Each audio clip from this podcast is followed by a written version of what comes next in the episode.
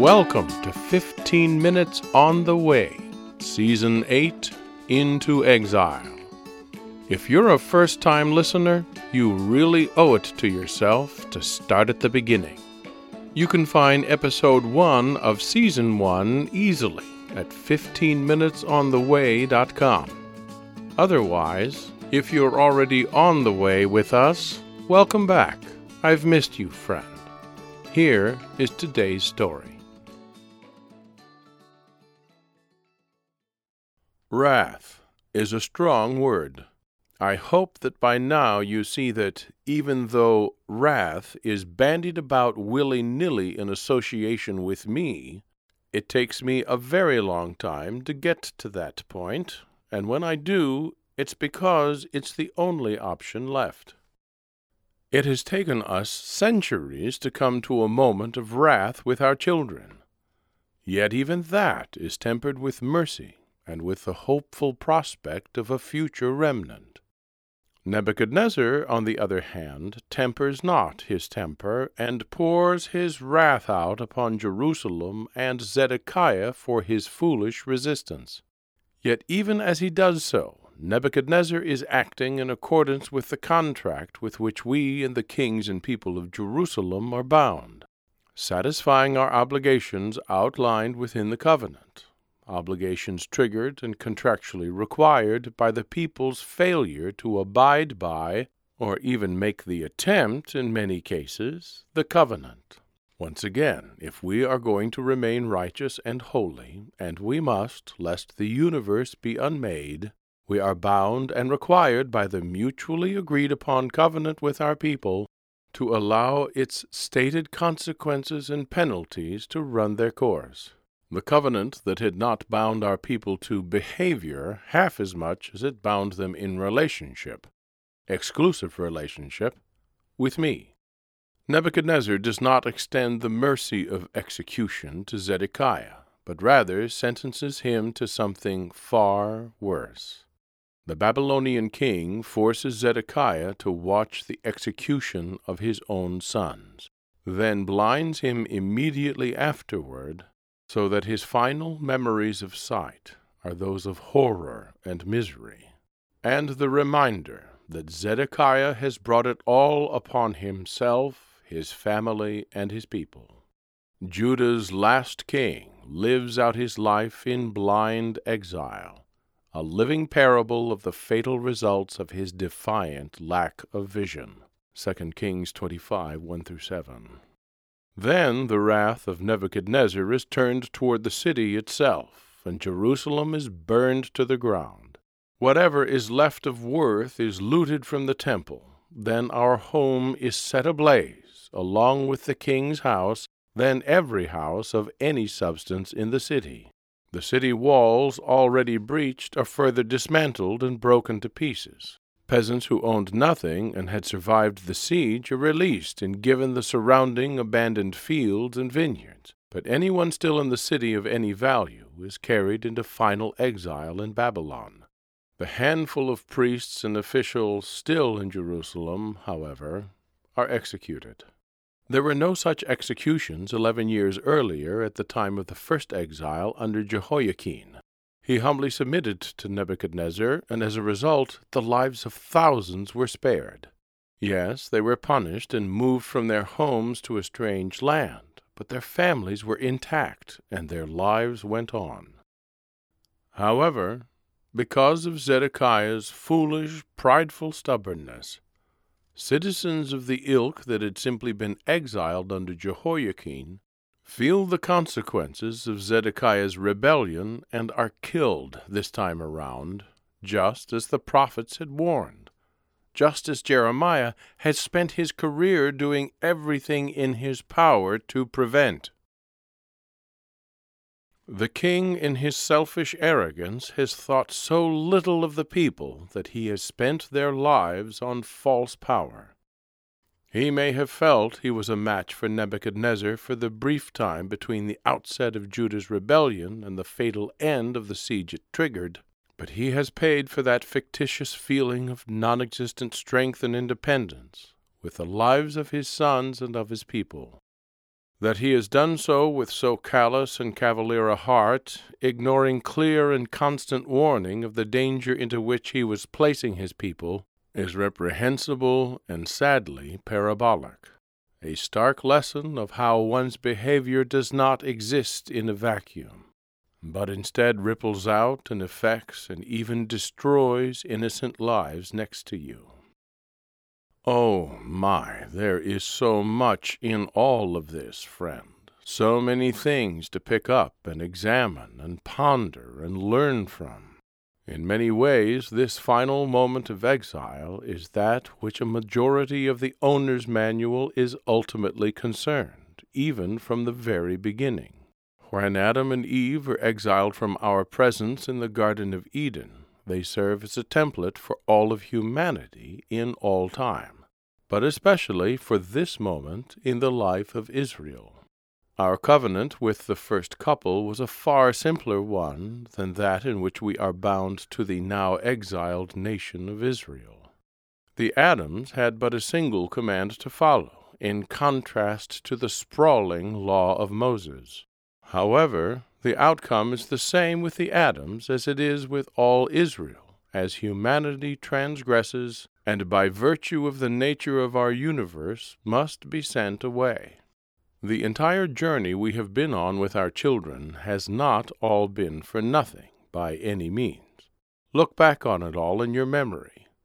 How we called Abram and set the Abra plan in place, then built his family into a nation while in Egypt, then delivered them with wonders. We then set our children's identity and pledge ourselves to them in covenant at our mountain with Moses officiating the marriage, if you will.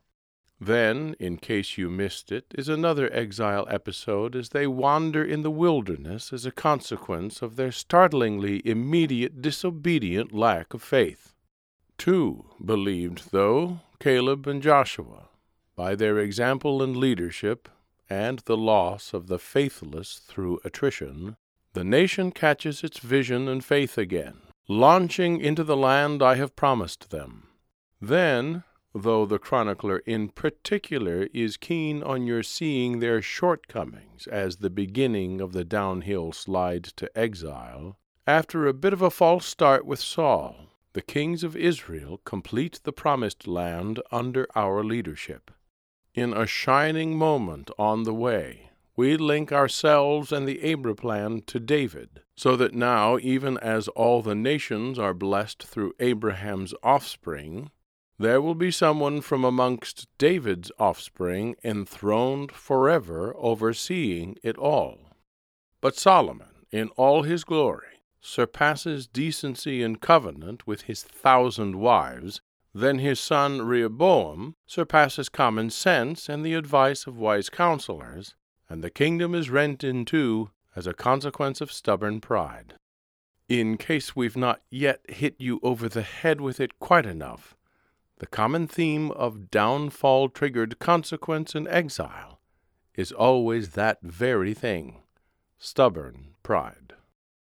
The cascade of faithless, prideful kings in the north reaps their early exile at Assyria's hands early being a relative term, as we let generations go by and delay covenantal judgment as long as possible while time is taken to send prophet after prophet to warn Israel of their danger.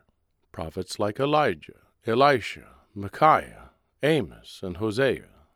Then the heroic, faithful efforts in Judah of a handful of kings like Hezekiah and Josiah, and of an even greater number of prophets as the chronicler reminds everyone at the outset of his brief, scathing summary of Jerusalem's end, 2 Chronicles 36, 15 to 21. All their combined efforts are not enough to keep the nation on the way. Generations of betrayal, infidelity, and transgression finally catch up with Judah, and they are first simply moved out and away with Jerusalem left behind but intact. But then, as we have just seen, those that remain are either forcibly removed or destroyed along with the city. Although these are sweeping developments on a much larger scale, there is much that speaks to you and your life, though your habitat is quite far removed. We have through it all tried to help you see how your steps on the way follow in those of long ago. The exile is no different, and represents an historic climax, undesired yet useful in helping you work out your own way. So, how does what's just happened to Judah and Jerusalem and Israel before them speak into your life? Obviously, one of the biggest points to it all is that eventually the time will come. The time when it will all catch up with you, and exile of one form or another will take you. All the stubborn pride of self reliance, of taking what you want instead of waiting for it, no matter the effect on those around you, of turning your back on me and trusting in the idols of your age to define and defend you from the things chipping away at you, body and soul. There are as many exiles available as there are idols to which you can yield yourself. If you're polluting your body with that which breaks it down, be it legal or illegal substance, alcohol, cholesterol, fat, or sugar, Though I have designed and given you an exceptionally resilient corporeal home, there is only so much from which it can recover. Mistreat your body and push it far enough, and it will fail in surrender to the exile of death. Then, of course, are the behaviors that do so much harm to others that they are statutory crimes in your habitat. If you've somehow managed to get so messed up as to be walking in that path and have yet to be stopped, you soon will be. If you've ridden the downward spiral to the point of criminal behavior, it will lead to the exile of incarceration. Finally, if you're polluting your soul with that which injures and defiles it, be it an ego the size of Montana, the need to always be right or approved of, or a penchant for gossip or pornography. There is only so much of this stuff from which you can recover. Push and pollute your soul far enough, and you will be lost to an exile so distant it cannot find its way back to me. If, however, you will open your ears and eyes to the prophets I am most certainly sending your way, for Pete's sake, you're listening to this, aren't you? prophets who are calling, nudging, whispering, urging you, just as they urged Israel long ago, to step out of the stupor of whatever is polluting you, body and soul, then you can truly let us restore your life to you back on the way. First, though, you've got to raise your head out of the fog, realize the mess you're in, and call for help. Believe it or not, that's the easy way. I love you too much, though, to wait forever for you to get around to this, especially when it's clear you're not going to have an epiphany on your own. That's when discipline comes to the rescue. That's right, rescue. The purpose of discipline is not simply to punish sinful behavior, it is to save you from it. It is not simply to make you feel bad about what you've done. It's there to knock some sense into you, providing you with a moment of perspective in which you can turn to me and learn to avoid similar fatal choices in the future. The best approach to discipline is to receive it. We are speaking solely of actual discipline from me, not abuse disguised as discipline. Acknowledge your culpability and take your lumps. This is the example Jehoiachin sets for you. And though life as he knew it is gone for good, he and his people live to see another day, and year, and lifetime. By contrast, Zedekiah sets the opposite example of how not to respond to discipline. Buck and rebel against it, and its consequences will worsen dramatically.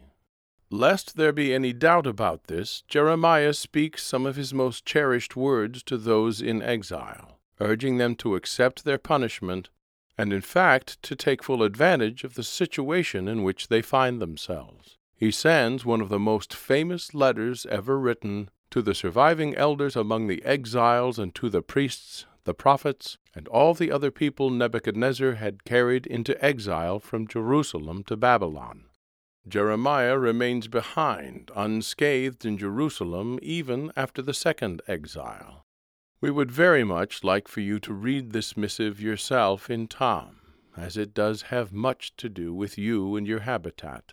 That's Jeremiah 29 1 through 14. Now would be the perfect time. You've likely heard a single sentence quoted over and over in there, and I really, really want you to see its full context. That's Jeremiah 29 1 through 14. So badly do I want you to read that, we'll take a very long break now, and see you again next week on the way. Thanks for listening. We hope this episode has been a blessing to you. If you'd like to support us, spread the word. Give us a review on iTunes or Facebook. Then share a link to episode 1 with your friends. We hope our time together today has reminded you that you, friend, are part of an epic story that is still unfolding today. So keep walking on the way and be good to yourself.